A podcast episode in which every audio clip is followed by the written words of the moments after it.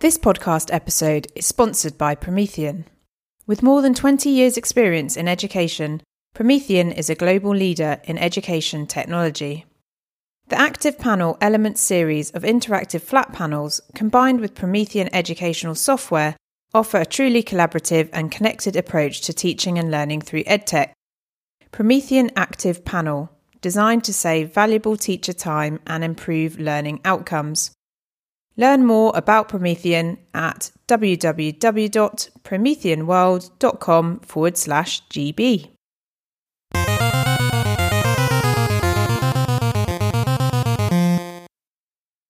The What Matters in EdTech series is produced by the EdTech podcast and supported by Bett. For anyone who doesn't know, Bett is the first industry show of the year in the education technology landscape, bringing together over 800 leading companies 103 exciting new edtech startups, and over 34,000 attendees. People from over 146 countries in the global education community come together to celebrate, find inspiration, and discuss the future of education, as well as seeing how technology and innovation enable educators and learners to thrive.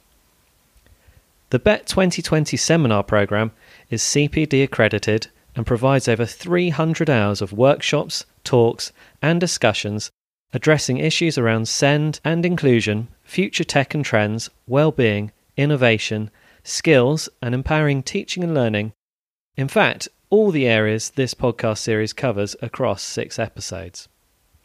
To find out more and to register for free, go to www.bettshow.com you know, teachers are, are in the business of teaching and learning, and I think they really need to see what it means for them and, and not just hear in abstract terms about the importance of technology, but to really see how they can embed it in their practice in a, in a pedagogically meaningful way. Hello, everyone, and welcome to this fourth episode in our series, What Matters in EdTech, supported by Bett. This series is all about the things that matter in education and how and when tech might help. Over our six episodes, we will be looking at themes that shape Bett's conference programme in 2020, namely innovation, empowering teaching and learning, skills, and past episodes including on SEND, future tech and trends, and well-being.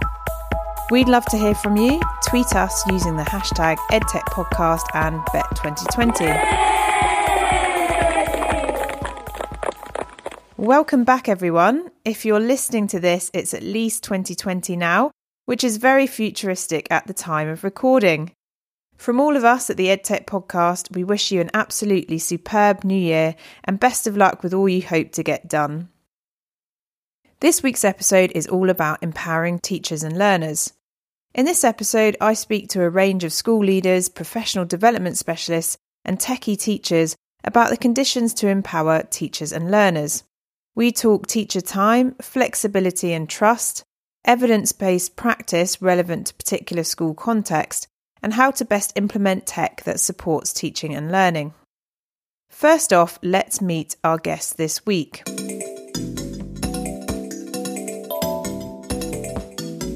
Um, so, my name is Stephen Holden. As you said, I'm the head teacher of Tottington Primary School, and I'm now in my eighth year there. Uh, Tottington is a small village outside of Bury in Greater Manchester and is perfectly placed to uh, in between kind of the rural community and the the inner town community. So it has a real diverse mix of children. Uh, the school itself has been on an incredible journey over the last ten years. Um, it in the past it's been satisfactory over time um, and then fell into requiring improvement and was sliding down the, the league tables in every way. And I think the, the best way that I could describe how it felt when I arrived there is it was very clear that children from the local estate and families that, that live nearby were walking past our school uh, to get to other primary schools, the ones that mm. they saw better. And um, heartbreaking, really, because every child deserves to go to their local primary school and it be as uh, the best it can be. So um, hopefully we'll we'll get to unpick some of the the way that we did that as a team, but largely using the, the same staff team that that was there when I started. We're now good with outstanding features. We're top five percent nationally. We've been at the top of the local league tables now for the last four years.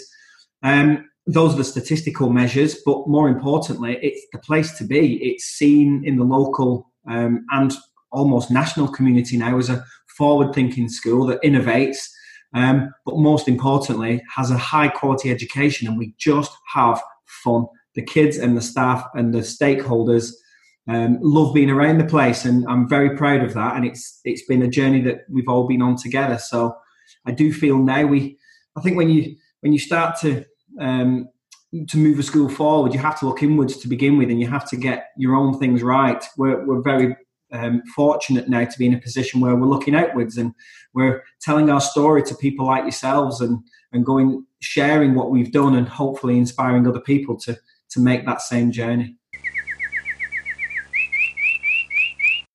So, Sarah, um, what would be amazing is if you're able to just quickly introduce yourself and a little bit about who you are and what you do for our listeners. Okay, so um, I'm the director of London Connected Learning Centre. Um, we have a, a, centre in Clapham in South London, and we work with um, hundreds of schools kind of across London and, and, and the South East. And we have children and young people that come daily to our centre to take part in um, digital activities. So, you know, one day that might be kind of um, programming activities or robotics or animation or, or filmmaking. We run professional development from the centre, we run conferences, but we also go out into schools a lot and actually work alongside teachers and, and young people in schools and do professional development in school as well. We're involved in quite a bit of uh, research, so we've been involved in um, some Education Endowment Foundation research projects, working closely with um, Rosendale Research School on a big metacognition trial at the moment. Um, so we're and we also do technical support services for schools. So we're kind of um, all things digital.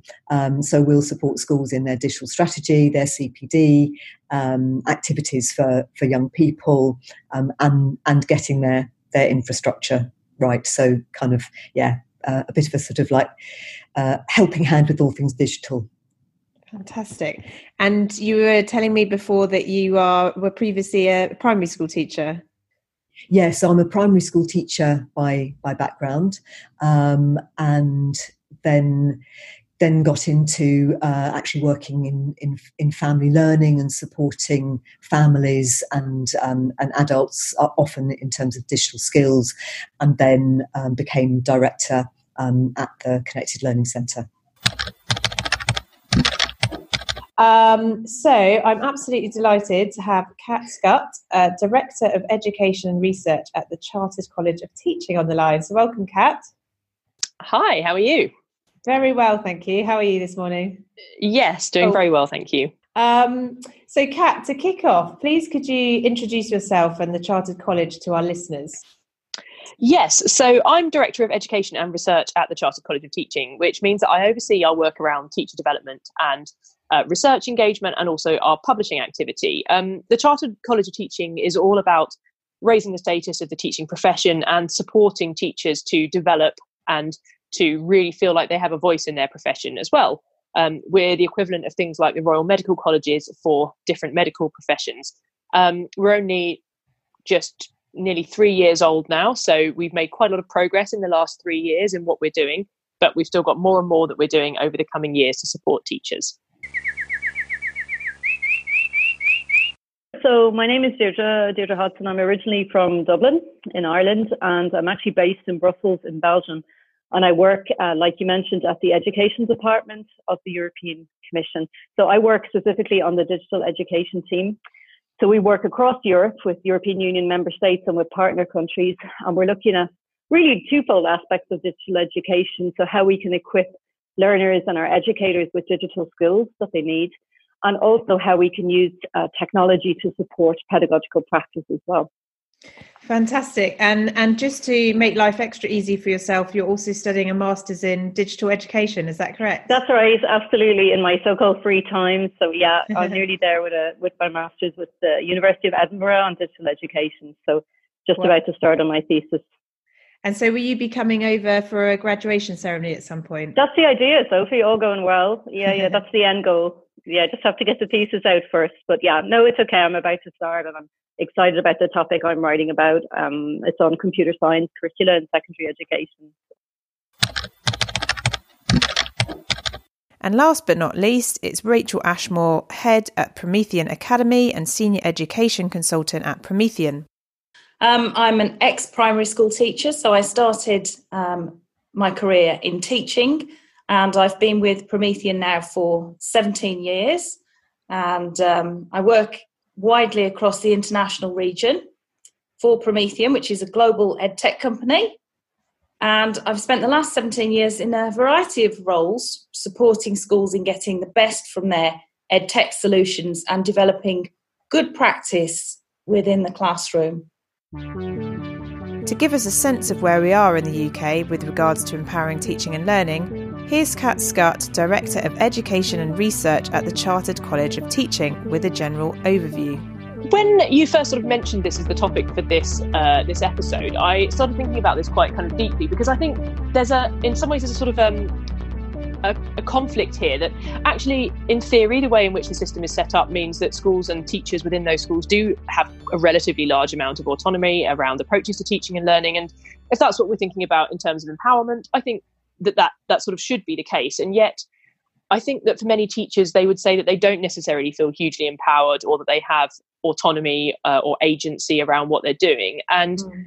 that's less to do with what policies strictly say or what what is imposed by government and more to do with a sense i think of how the accountability system works and expectations that that can drive um, i think we know any teacher that you talk to will probably uh, be very aware of, of the impact that ofsted has had um, both on on schools but on individual teachers within those schools as well largely more to do with perceptions of what it is that Ofsted wants or what's mm. expected mm. than necessarily what Ofsted themselves are actually saying. But this kind of sense of uh, of the importance of Ofsted and the way in which it can impact on teachers' careers and on school leaders' careers in particular, the way in which it can impact on schools can mean that there's a sense of oh well what we need to do what Ofsted wants us to do, and that can lead to teachers and school leaders feeling disempowered. I think does that make sense? Absolutely, yeah, and and also um, perhaps a lack of time is what I've heard a lot as well. Yeah, and I think those two things are not necessarily unrelated. Actually, that um, what can happen is that that that kind of sense of nervousness around accountability can lead to practices that aren't really that helpful for teaching and learning, but add to workload. So things like um, triple marking at one point, uh, regular sort of data drops and things like that, which are sort of more useful for monitoring than they are for, um, and even then probably not very useful for monitoring either, but they're perceived as being more useful for monitoring than they are for actually driving teaching and learning. And that can increase teacher workload without making them feel that they have time to think about what they're doing, what they're doing that's actually useful for, for uh, pupil outcomes. So um, there's a real kind of challenge to overcome that to to say actually no what is it that we need to do to be empowered to do the right things for our students to drive teaching and learning forward rather than uh, the sort of default being what is that Ofsted are expecting to see when they come. So, with this in mind, what are some of the conditions needed to empower teachers and learners further? As with every episode of the podcast we produce, creating a culture of trust and a network of support is essential to any best practice. I, honestly, and th- this theme will come across in, in any pitch or any conversation I'm ever asked to do. Doesn't matter what the title is. I could I could tell you the same two words, and that's culture and ethos. Mm. And they're big words that are thrown around, and you can buy books on it, and you can you know you, you can buy things in to help you. You can even have a strap line for your school. Um, none of that really matters. It's it's about how you galvanize a group of people to have a common purpose and to be well respected. Um, I guess in Tottington's journey, it all had to start with one person, and you know, for the leaders that are listening to your podcast, they have to realize that culture and ethos isn't something that you buy in or that you can enforce. It, it has to start with the way that the main leaders, it might be one person, it could be an SLT team, it could be a group of CEOs or executive heads, but the way they conduct themselves and the the philosophy that they put forward first is the most important. Um, I hope that what I'm about to tell you about Tottington's journey does ring true for, for other settings. Obviously, I can only talk about my own, but um, for me, starting in um, Tottington Primary School, I was a teaching deputy um, in summer 2012. And by the September in 2012, I was leading a large primary school uh, with over 70 staff. And over those six weeks, I didn't gain any more knowledge. Um, there wasn't anything miraculous that happened. I was the same person. I guess what I did have to think about is who I wanted to be uh, as a leader and stick to it and show everybody what that was.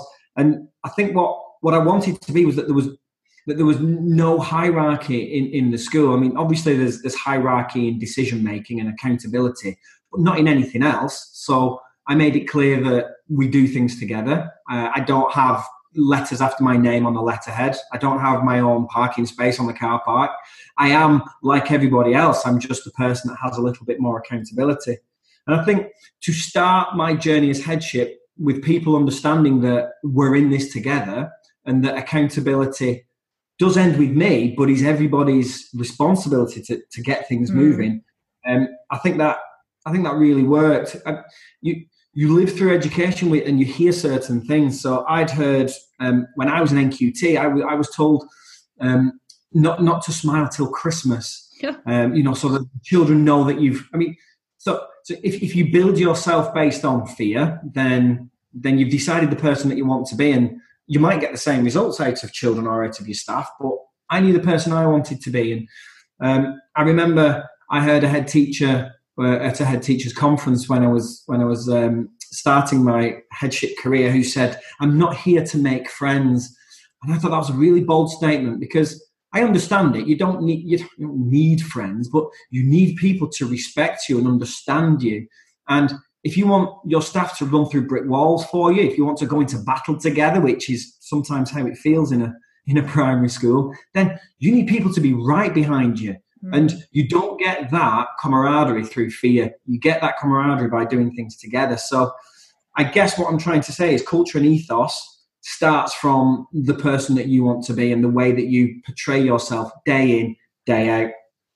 And, if, um, and if you were sorry. building that culture and ethos from a position where perhaps fear had been the driving force before, how do you go about develop and sustain that idea of the leader that you wanted to be and show others? So, were there particular kind of initiatives, or is it just over time people got got to trust the fact that that's who you were and you know wasn't going to change anytime soon?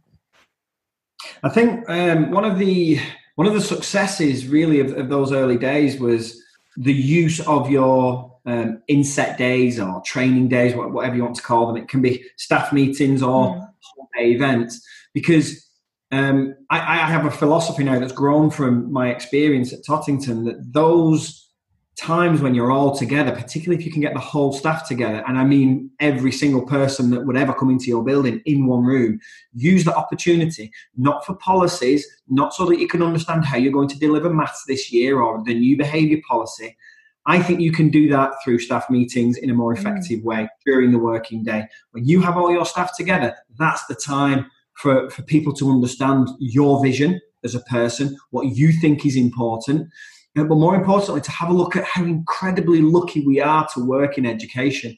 So it started off just by me wanting to show people what my philosophy was, but has now become um, what we do every year is we I, I deliver my inset training, my, my, my inset training days around current theories of thinking of education and and celebrating what it is to be in education, not looking at the fine at the, the small details of of policy and the more I did that and the more I opened up people's eyes to the, the research that's out there, and we'll happily talk later about how we plug into current research and current thinking. Mm. But when I started that, I think it opened the staff's eyes to the wider world of education, and more importantly, that, that I wanted to make sure that we were at the forefront of that.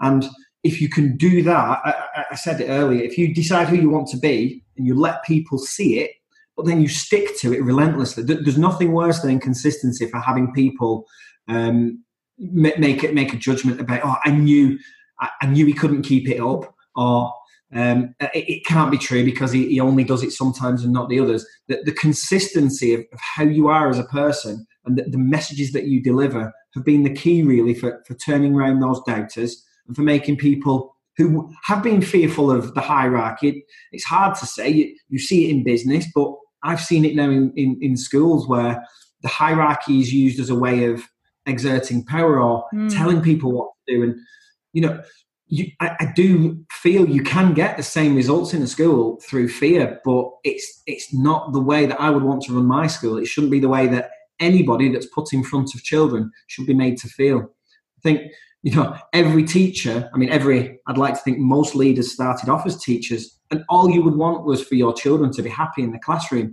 And that doesn't change when you become a leader. It's just that your audience is different. You now have teachers and teaching assistants and site managers and business managers and catering teams that deserve to be valued, deserve to feel that they're part of something incredible. And being consistent and delivering that message to them, telling them how amazing they are at every opportunity, um, is, is the way that we've made sure that anybody that doubted it, because I think schools we've seen it all before. There's, there's a lot of people in education mm. oh, we've seen this before, coming round again.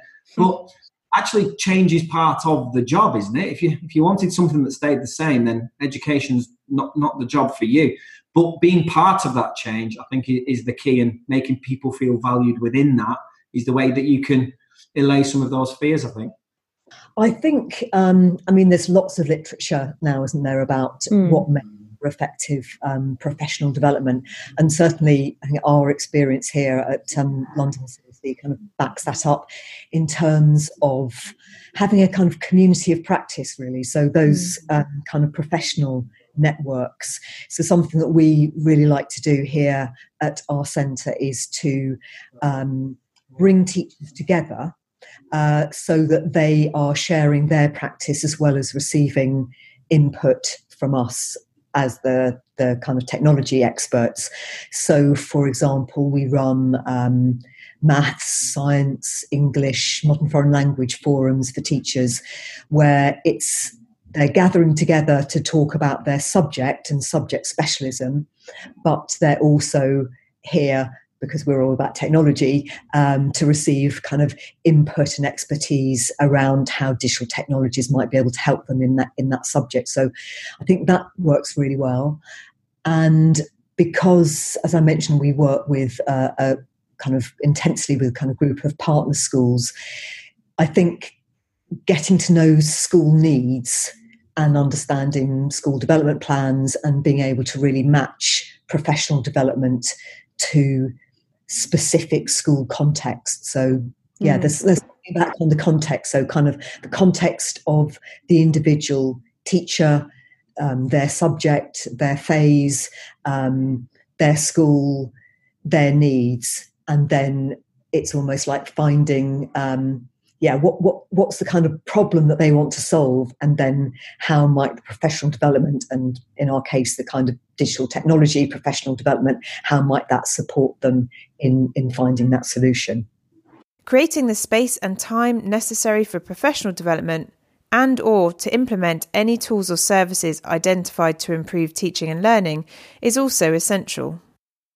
I think in order to empower teachers to get the very best from their students, the first thing that we must do is to ensure that they've got access to high quality teaching solutions that they that work for them, um, and that includes adequate connectivity and, of course, access to training, professional de- development, and some sort of support and time as well. Time is really hmm. important mm. to be able to explore these solutions, um, and that's a really common theme across technology in the classroom. I find that it, it does take time to embed any new solution or practice properly into the classroom, and that's exactly what needs to happen in order for it to have a maximum impact on teaching and learning and therefore raise standards. I think I, time, time, and time for professional development is probably mm. one of the, the, biggest barriers. Um, I think having kind of a coherent digital strategy within individual schools. So I guess you know a, a lot rests on the shoulders of um, of school leaders who have um, so many pressures. But I think um, getting things right in terms of what the strategy is in individual schools, mm. and that's kind of from the curriculum and pedagogy point of view, but also making sure that there's the you know there's the robust infrastructure um, and um, and resources and, and, and tools um, on which students and, and teachers can work. Um, so I think those those are some of the barriers, and then I think just you know that there are tensions in terms of our our curriculum and the requirements of the curriculum, and then if you like, the needs of of society and um, the workplace and kind of what young people need in their futures. And maybe there's maybe there's a bit of a disconnect at the moment between mm. how how kind of well skilled digitally young people need to be to kind of cope with their lives and, and careers and yet there is a bit of a disconnect at the moment with with the curriculum in terms of helping them in that preparation so yeah if, if you could make a small tweak to the curriculum what would it be um, oh, I'll have to think about that one. um, I think having some ex- more explicit mention within the different subjects in the national curriculum as to where technology can support. Right. So for example, I mean, in, in geography, there is kind of explicit um, mention around um, kind of like um, use of use of data. In design technology, there's there's mention of um, of technology, but actually, I think it would be useful to have mention of digital technology in the different subjects. So, you know, when we're when we're thinking about English, actually thinking about um, digital literacy and being critical about information um, I think maybe that would help help teachers, like give it a, a legitimacy, but also kind of a pointer. Because I think otherwise, it, when you read the curriculum, it can look like digital isn't relevant. Um, and it's kind of guesswork, and that's again, as you mentioned, from time poor teachers, it's quite stressful to sort of think, you know, am I, am I interpreting this in the in the right way or a way that's going to be useful? And finally, Teachers are natural innovators. Give them the relative freedom to unleash their entrepreneur.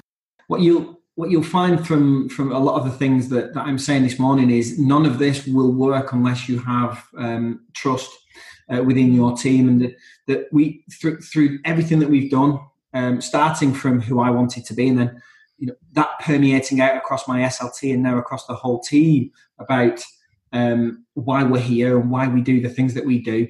Another massive part of what's been built in is that there's no fear of failure. That every idea that comes in in a staff meeting, in a Monday briefing, um, through now this this, this project led idea, th- there's no fear of failure at, at my school because everybody understands that their ideas will be considered. They might they might not stick. Some will, some won't. Um, but I think if everybody knows that their ideas will be considered sensitively and that there's no fear of, of, of failing with an idea. And again, that leads from the top. I, I make it quite clear that um, as the head teacher there, that any any idea has to come from everybody because I'm I have the title and I've got something on my door that says I'm the head teacher, but I'm not the best educational thinker in the building. It depends on what we're doing at that particular time. So I'm prepared to show that some of the ideas that I've had uh, hadn't worked, and I think if you lead that idea from the top that everybody makes mistakes, that people do start to feel comfortable in um, having ideas and they trust that they, they won't be laughed at and they won't be um, thrown to the side. So all of these things have to come from a place of trust. But how are schools and colleges assessing what makes a difference to teaching and learning and evidence based practice? And how important is contextualising this research? So I think there's probably two or three things that I think are really interesting um, in the sector at the moment. The first is this increasing focus around evidence informed practice, around the use of research. Uh, the reason that I think that's really important is that I think it's increasingly giving teachers more confidence to articulate what they're doing, to be able to explain why they're taking the approaches that they are, uh, rather than this sense of kind of following fads or following demands of Ofsted, that actually their knowledge of what really powerful teaching and learning approaches look like uh, is increased and therefore rather than than kind of um, just doing what the teacher in the next classroom is they're able to make the right decisions and they're able to explain why they're doing those i think we've got a fantastic teaching profession who have been doing a brilliant job but there's a greater ability now for teachers to feel confident and explain what they're doing, which is really mm-hmm. powerful in them feeling more empowered, feeling more like they have a say, like they have control over their own practice. So I think that's kind of the first one. I think, in a sense, that kind of focus on research is also informing policy to a level that's really helpful. So things like uh, a lot of the work that Rob Coe has done, arguing around um, the sort of lack of validity of graded lesson observations, suggesting that it's really not a, a, useful thing to be doing, that actually you can't judge from a lesson observation whether a teacher is um, outstanding or requires improvement with any degree of confidence, has started to make a change in the sorts of practices we've seen in the system that have have sometimes meant teachers feel less empowered. So I think there's some positive shifts like that around research as well. I was quite interested in a, a blog post that David Didau wrote uh, probably probably the end of last year. I can't remember exactly when that talked about how actually um, maybe lesson observations or Ofsted observations could be more about leading into professional conversations where where teachers are talking about why they're doing what they're doing, making reference to research and things like that, rather than this judgment on teaching and learning that had historically been the case. I suppose the second thing that I was thinking about is social media. I think that's been hugely powerful in teachers feeling more empowered that actually it takes you outside of your classroom outside of your school to engage with a much wider group of professionals across the whole country across the whole world um, that means that teachers are sort of connecting they're sharing with each other um, in a way that wasn't possible before that sometimes you start to realize all oh, the way it's being done in my school or the way that i've always done it is not the only way that this can be.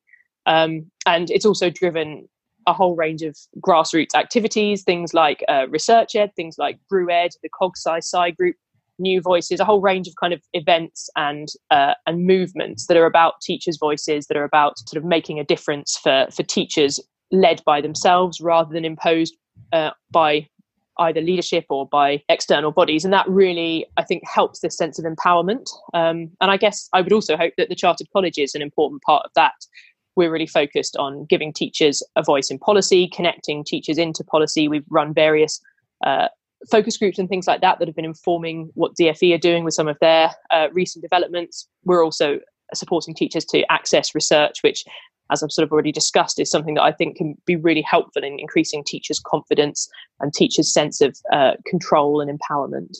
In terms of sort of evidence based practice, where do you tend to sort of source what's uh, coming through research? Um, well, I guess, you know, always keeping an eye on what's coming through from the Education Endowment mm. Foundation. And we've been uh, partners in uh, a couple of EEF um, research trials. So um, I could say say a bit about about those, but kind of yeah, keeping an eye on on on EEF. Um, really like the work of the Educate team mm. at UCL and and the wider um, knowledge lab at UCL. I think really interesting work. Um, Rose Luckin's team in particular, um, but also in in relation to kind of media and technology, the work of Andrew Burn and John Potter um, in the Knowledge Lab. So, kind of always keeping an eye on interesting things that they're doing. Um, actually, there's a great new um, report that, that was published by the Nuffield Foundation, mm. uh, written by Angela McFarlane, um, Professor ah. Angela. Yeah, who's been been uh, um, in, insightful in this area for for, for many years. Um, and she's kind of pulled together um, kind of research questions around the kind of tensions facing us in in kind of digital technology and um, lots of great references in there. And she particularly references the work of um, steve higgins at durham. Mm. so yeah there are great people doing really interesting work. And then yeah other other people i kind of always keep an eye on um, uh, Neil Selwyn at, at, Monash University in, in, in Australia. So on my my reading list is his um, "Should Robots Replace Teachers?" Fantastic suggestions. Yeah, I saw um, Angela McFarlane on a on a panel. It's been about three four months ago, and I think she pretty much um, summed up, you know, the benefits of uh, digital learning um, in the most concise way possible uh, over three years of doing these interviews. So yeah, I was really I hadn't um, met her or, or kind of come across her work before then, but I found what she was saying was very impactful yeah yeah she yeah she's she's she's great she's full, full of insights and i would really recommend that report which is the um, the nuffield foundation growing up digital report where she she really kind of grapples with some of those those questions and um, and, and, and then looks at things like professional development and the curriculum and um, where we need to be developing uh, more research to really um, get the answers it's incredibly important, but there's there's there's a huge rider over the top of how important it is. It's current research, educational thinking, ideas, policies, uh, things that you can buy off the shelf only work if they work for your school. Mm. And I've, I've seen quite a few schools that want to be the next big thing, that want to buy the next big thing, want to try the, the new theory that's come in.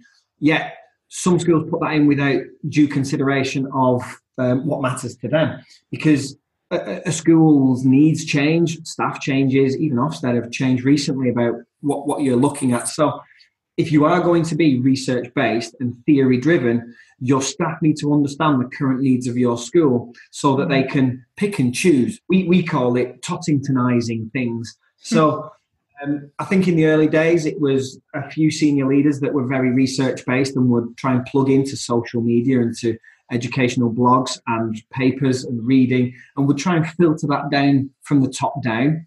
Um, that has limited success. I think it, it, worked at the time. The school was in RI and needed direction.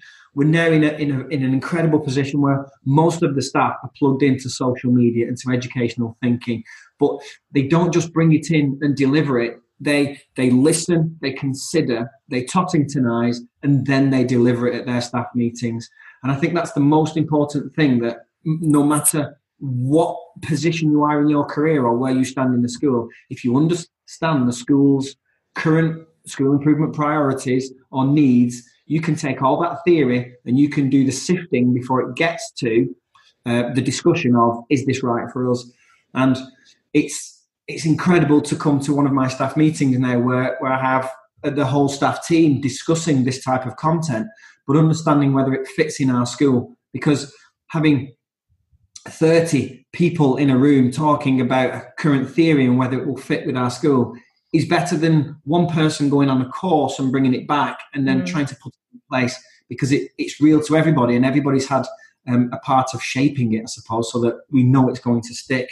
And I mean, you, have had the benefit also of um, you know working across various uh, geographies or you know different educational landscapes. I suppose. Um, I just wondered if you could elaborate on how you've seen that play out in some of the different settings that you've had the chance to be in. It it does differ in different geographies and of course different cultures. Um, some countries we see buying on a huge scale and implementing um, on a large scale. In other places, we see purchases taking place on a smaller scale, and we see good pockets of um, small pockets of good practice.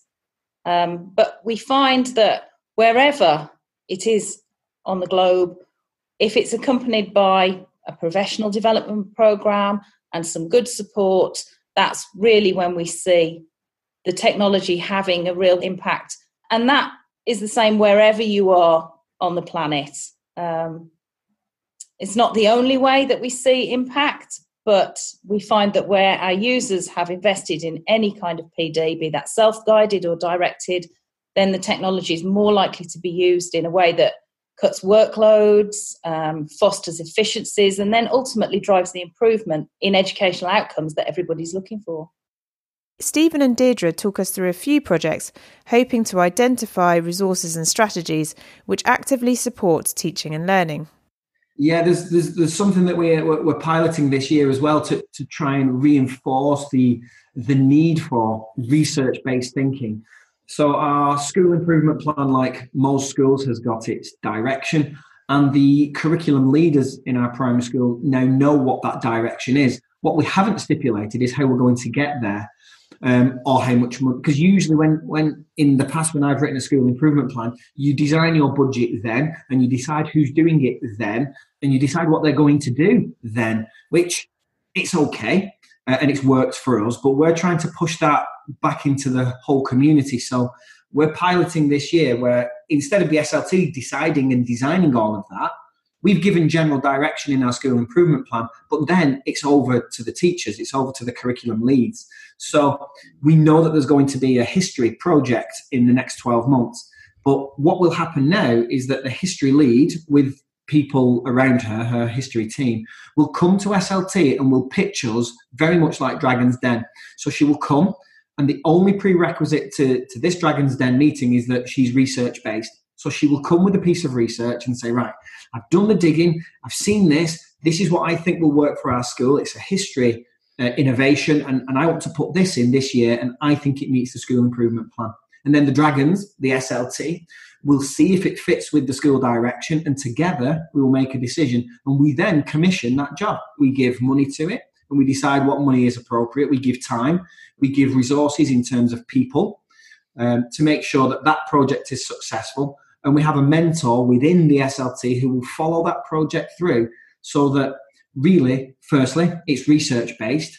Secondly, it's run by everybody rather than being top down, which which has worked in the past, but we're, we're beyond that now. But most importantly, we know that it's going to have impact because it's it's been based in research, but it's been again Tottingtonized, so we know it's going to be uh, benefiting our local community and that well the way that our, our school community is um, is made up. So we hope I, I, mean, it's going to be incredible. I want to kind of sit on a chair with a stack of money as well and just hand it over like a dragon would. But I think the idea that my teachers and even my teaching assistants and HLTAs have now the access to come and pitch an idea and have that commissioned and have support and us move through that journey together rather than it being led by SLT is what I think is, is a really interesting innovation. And hopefully in 12 months' time, uh, we can have another conversation and I'll let you know how it's gone. So, how we got connected uh, was through a project you're running called Selfie. Um, so, I wondered if you could just talk a little bit around what that is and and how it's connected also to teaching and learning. Absolutely. So, Selfie, in a nutshell, it's a free online tool that we've developed to help schools see where they're at in embedding technology into teaching and learning. So it's uh, available for any school anywhere in the world to use. It takes a few minutes to sign up and in a nutshell, what Selfie does is it takes a snapshot or a, or a selfie on how the school is doing and strengths and weaknesses in embedding technology into teaching and learning. And it does that through asking a series of questions and statements to the teaching staff, so to the teachers, to the school leaders, and also to the students as well.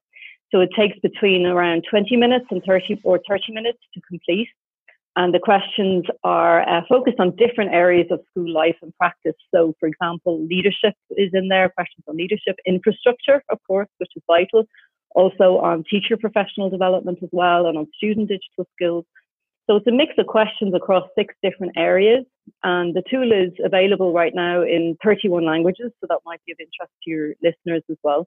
It's completely free. And at the end of all of this, so it collects the views and the insights from the school community on technology use. And at the end of all of that, there's a report which is generated automatically for the school. And the school, from that report, gets data, views, insights into what's working well and what's working less well in the school. And this can be a great basis to kick off a kind of conversation and discussion around technology use and develop a, an improvement plan as well. So to focus maybe on one or two areas that need that need improvement. And selfie can be run on a regular basis. So, for example, a school could complete a selfie every year, uh, and then they can look to see where the improvements are being made or not, and where more action is needed. Um, and another thing to mention is that uh, selfie is a very modular tool as well. Mm. So it consists of um, a series of statements common to any school using selfie, so these core statements. And then there's optional statements so if a school wants to run Selfie, it sets up the tool, it drags and drops these op- optional statements. And I think what's interesting as well is that the school can add up to 10 questions themselves. So say, for example, they've been doing a module on robotics or on online safety and they feel there aren't enough questions on that. They can add questions, questions themselves. So it's a, a modular tool. I think that's important to say because, of course, context and needs are completely different. So certainly in terms of the report that's generated from the school, that's completely for the school and for the school only. So that report that's automatically generated, that stays within the school, unless the school chooses to share it, mm. for example, with, with the neighbouring school. But that's that's really for themselves. And I suppose school systems are really different, of course. I mean, you know that even within some countries, school systems are organised on a regional basis. But I think the challenges are really similar when it comes to embedding technology into teaching and learning if you look across Europe, nearly every country now has a strategy on digital education, maybe specifically for schools or in a lifelong learning perspective. But I think there's a general acceptance and an acknowledgement that it's a, a challenge really to embed mm. technology in a pedagogically meaningful way. Um, and I think there's certainly consensus across Europe that a tool like Selfie can help the schools reflect on where they're at in the journey and looking not just at infrastructure, which I think maybe the early digital strategies that we had in education were very IT driven, very infrastructure driven, but there's certainly a consensus that in order to be effective, technology needs to be dealt with from different angles, including the, the teacher training, for example, looking at assessments, so how we're using technology to measure learning in different ways, um, and where the innovation is as well. And I think leadership is a key piece too. We know that we can only have effective policies on, on digital uh, strategies within schools if there's a strong vision and leadership as well. So I think um, although systems and setups are different, I think there's certainly a consensus around the complexity of embedding technology mm. and how you need to take this holistic approach. And and you, we were having a, a, great chat yesterday where you mentioned that um, you know it's interesting to see some of the Ministry of Education's uh, uh departments sort of mm. coming together knowledge sharing around mm. you know, which policy levers might help in certain areas and um, addressing yeah. quite down to a sort of granular level, it seemed. Mm, yeah, no, absolutely. Uh, as well as Selfie in our team, we also run a network of, of ministries of education and also NGOs working in the education space, non formal education, social partners as well.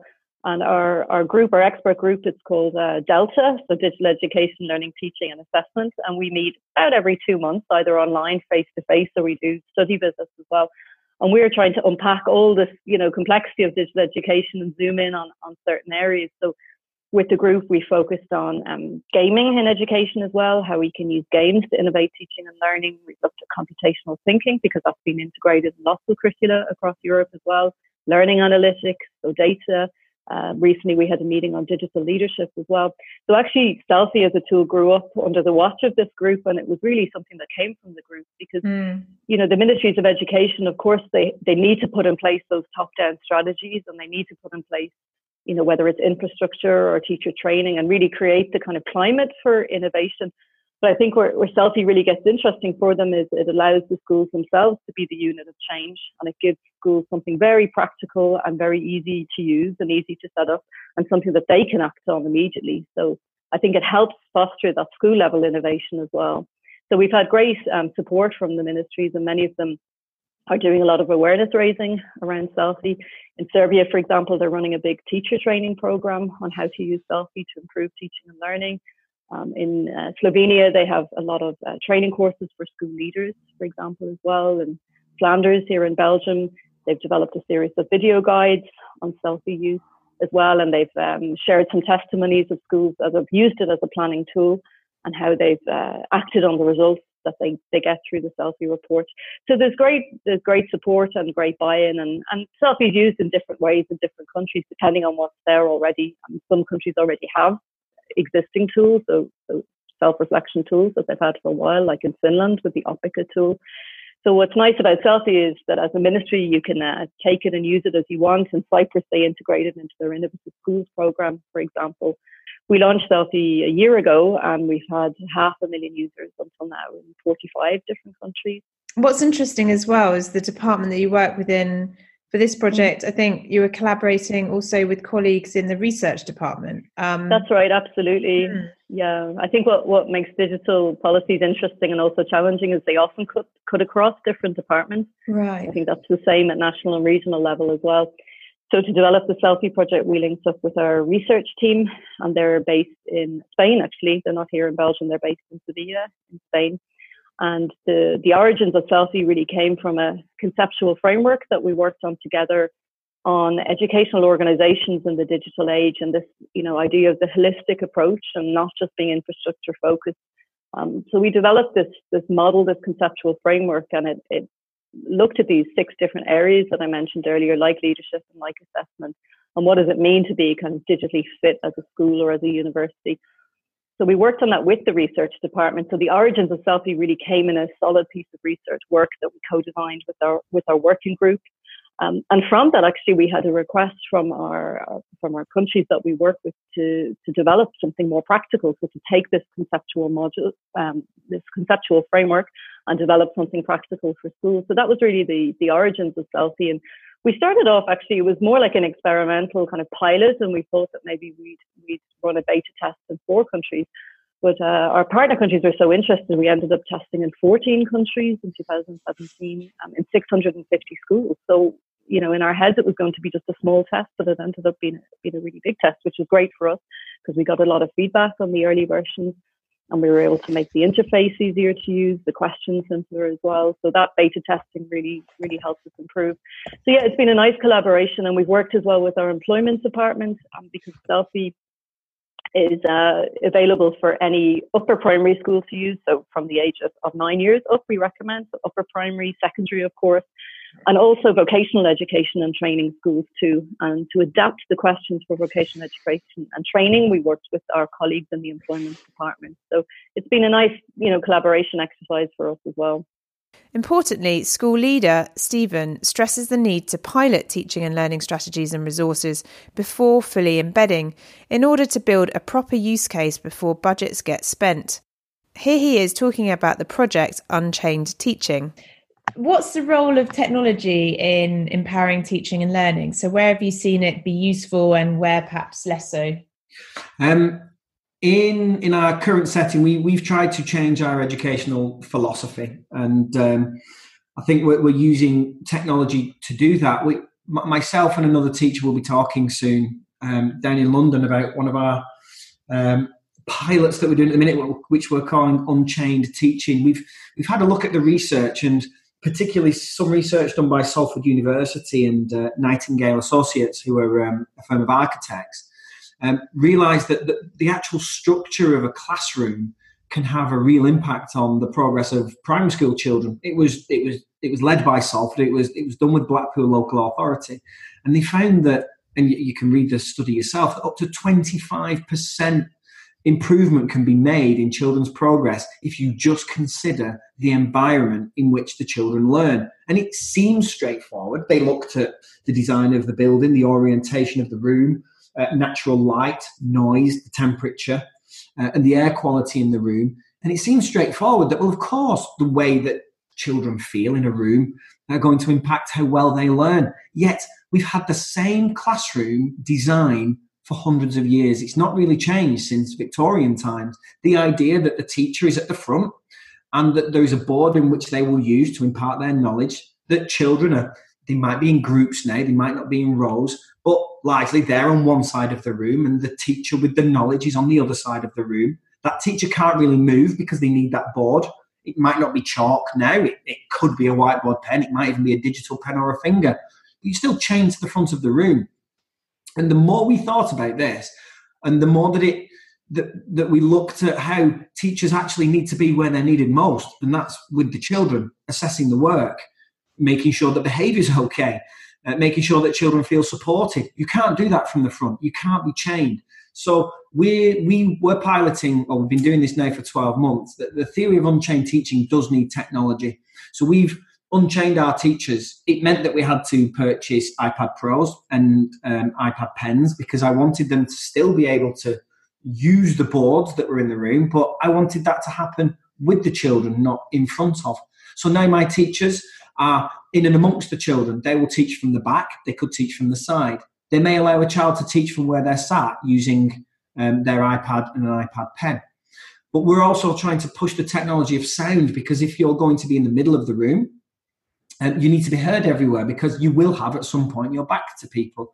So we're very lucky enough to be trialing um, some technology called the, the Juno by Front Row, which the teachers wear a lanyard and it projects their voice around the room. Now, I appreciate that some of your listeners may not have a technology budget for and we also have uh, we're, we're trialing multiple screens in rooms as well, so that um, as, as my colleague Simon Hunt says, there's no cheap seats. He, he refers to going yeah. to the theatre and you, the, the, seats get cheaper the further back you go. And a classroom can be like that. You don't hear as well, you can't see as well if you're at the back. So we're trying to put screens around the room so that no child feels like they're in a cheap seat.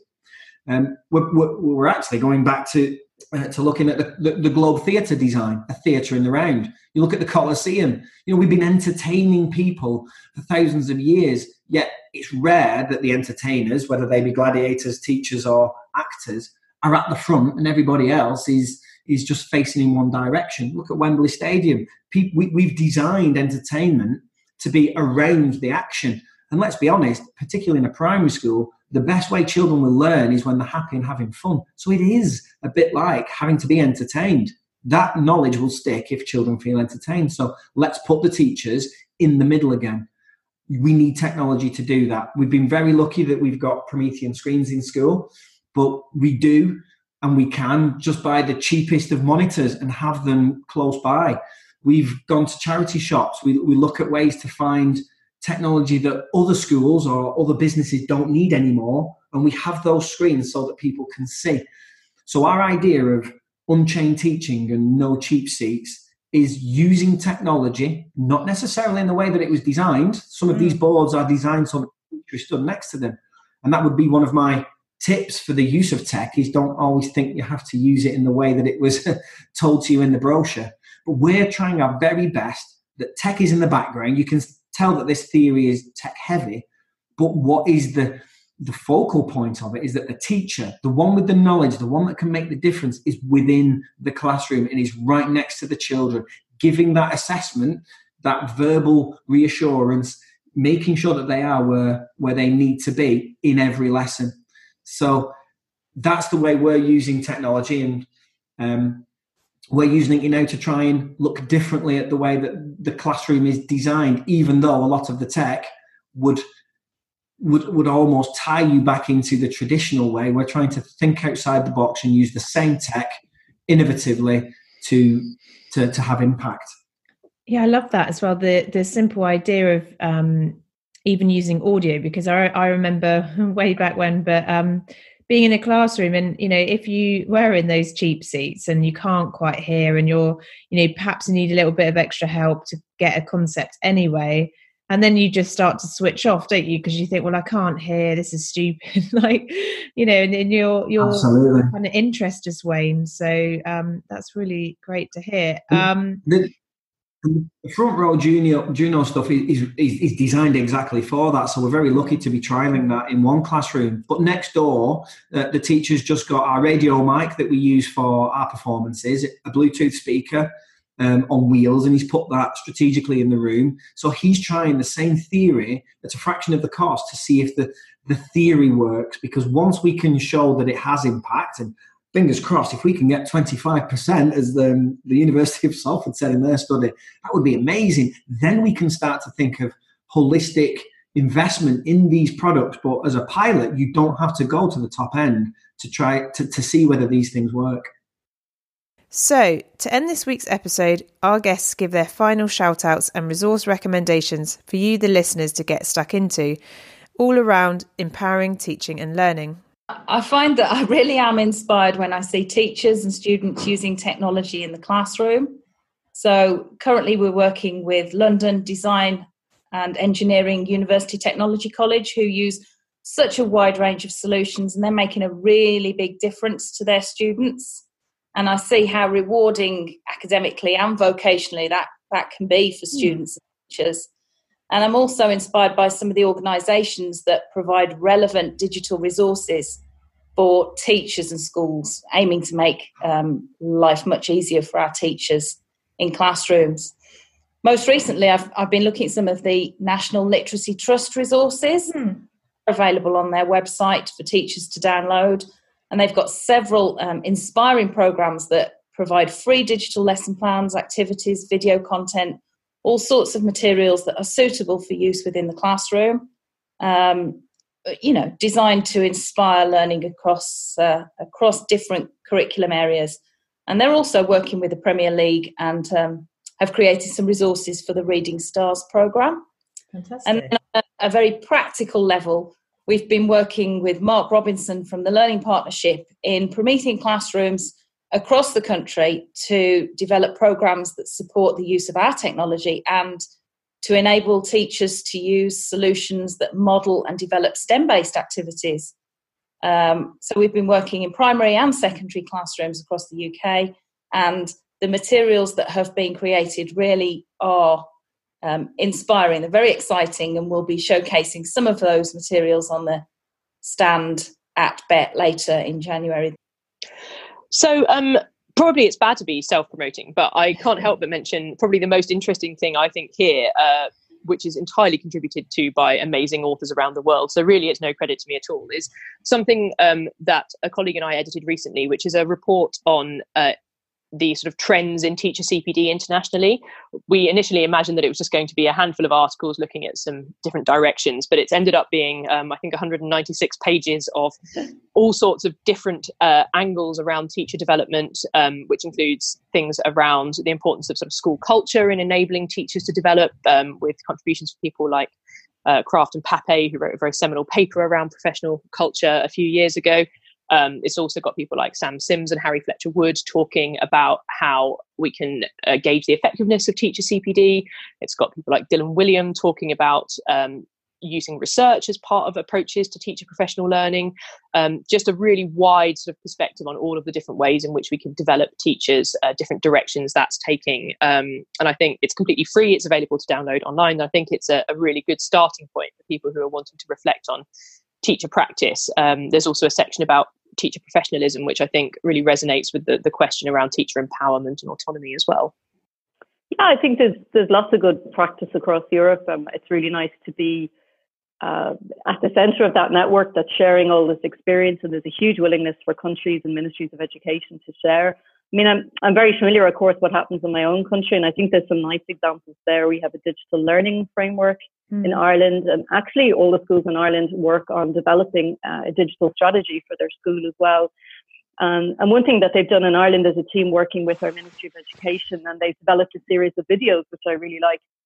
And they go into schools and they uh, talk to staff and students, and they really capture very practical examples of what it means to embed technology in the teaching and learning. And I think that's really nice. So there's a video on, for example, a sports teacher in primary school and how they use um, how they use digital equipment on uh, the topic of balance, for example, so the kids can record each other balancing and they can see their progress over time. Or it could be a chemistry teacher in secondary education uh, talking about how she brings in um, maybe online labs or virtual labs uh, for the students to do experiments. So I really like this kind of practical demonstration as well. I think that's very important. I think, you know, teachers are, are in the business of teaching and learning, and I think they really need to see what it means for them and, and not just hear in abstract terms about the importance of technology, but to really see how they can embed it in their practice in a, in a pedagogically meaningful way.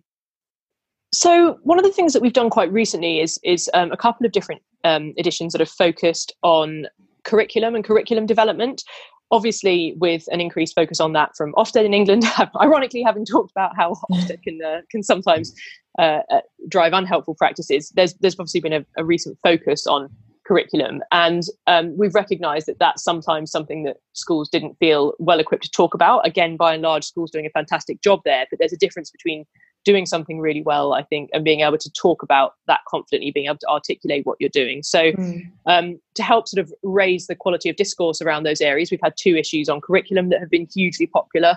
Um, one looking at the notion of a broad and balanced curriculum and what that might mean in a, in a primary setting or in a secondary setting. Um, and then the other one looking specifically at ideas and processes around curriculum design, so supporting schools with how they go about thinking about and designing curriculum um, a huge range of different perspectives there. As always, we try to to balance the very different views about uh, about everything around education to not dictate to teachers what you should be doing, but instead to say, here are some perspectives that can help you to think about what you're doing, different lenses through which you might view the approaches in your school. Um, the other issue that's been hugely popular um, was one that was uh, was last year, one that we did around the science of learning, and I think there's a sort of increasing interest in cognitive science and how that might uh, might inform practices in schools. So uh, I think that kind of that issue was just of particular interest in in uh, some some emerging ideas and trends and a real emerging area of interest. And we keep having people coming back to uh, articles from that. And we similarly in our EdTech issue um, earlier this year, we had some articles around things like cognitive load theory and understanding how technology uh, and how we present things might be informed by um, by our knowledge of cognitive science, and that's been really popular. Our, our, most popular articles on that get hundreds and hundreds of views a day of people trying to understand more about this area. Starting my um, my educational path, I, I, did a psychology degree, and I originally wanted to get into educational psychology, and I, I, I did a two year.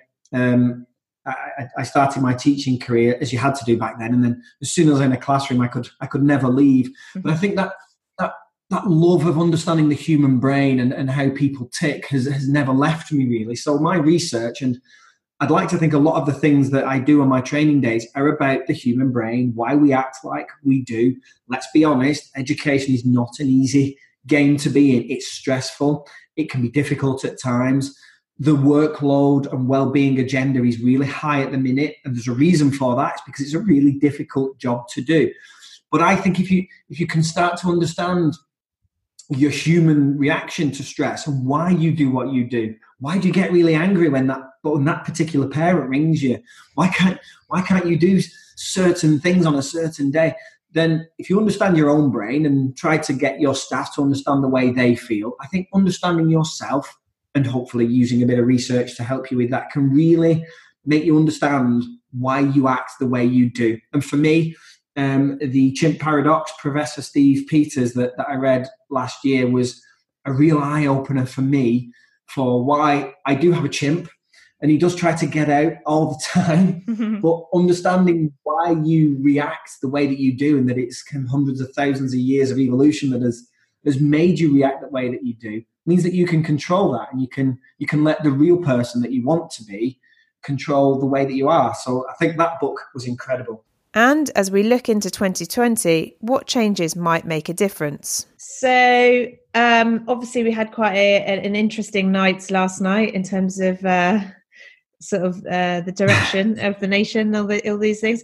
Um, politics aside, if you were to, um, you know, have a magic wand and think about, you know, what's on the very top level um, could in, could help empower teaching and learning. So, if there were any kind of policy level changes or levers that you could pull, what would you love to see more of um, that would help support teachers and, and learners in turn? I, as you've said, a very very interesting night last night. I think I, I try my very best in in in my daily life to, to try and separate what yeah. comes from politics or government to to what my children actually need. We are given frameworks uh, in education. We always have been, and I guess those frameworks are, are the answer to your to your question. We, it could be a local authority framework that we're expected to squeeze into. It could be a Ofsted box. It could be a, a new curriculum or a government led um, initiative or theory that we have to follow.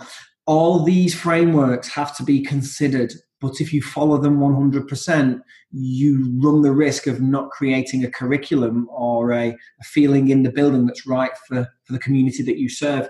And I think Ofsted is, is showing the best move in that recently in, in their new framework, that it, has gone away from um, trying to prove yourself as a school and, and, and Ofsted are trying to be much more an improvement body and giving schools the freedom to innovate with their curriculum. You still have to justify why you're choosing, why you're doing this, and why you're doing it now.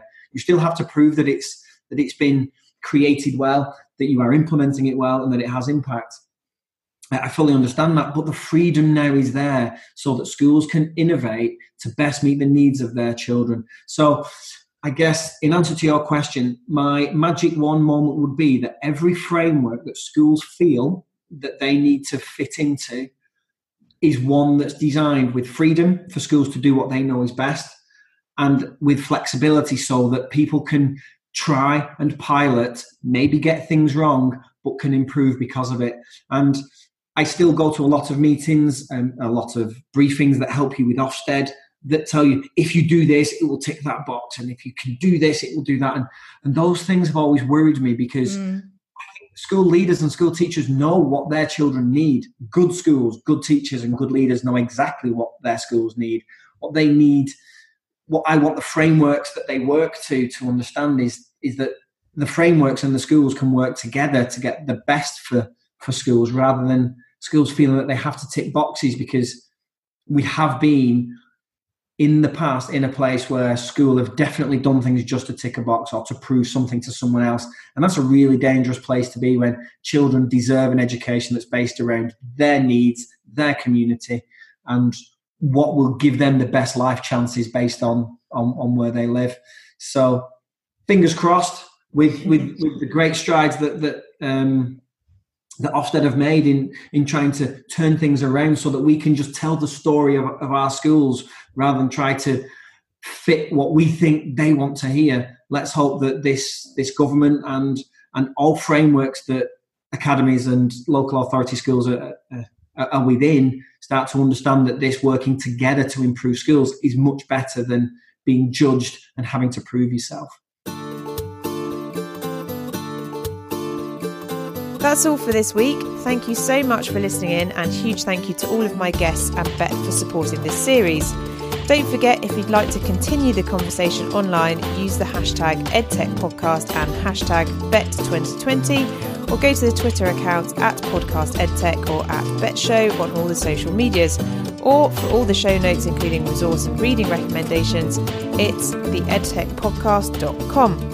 Many of this week's guests are taking part in the Bett 2020 programme.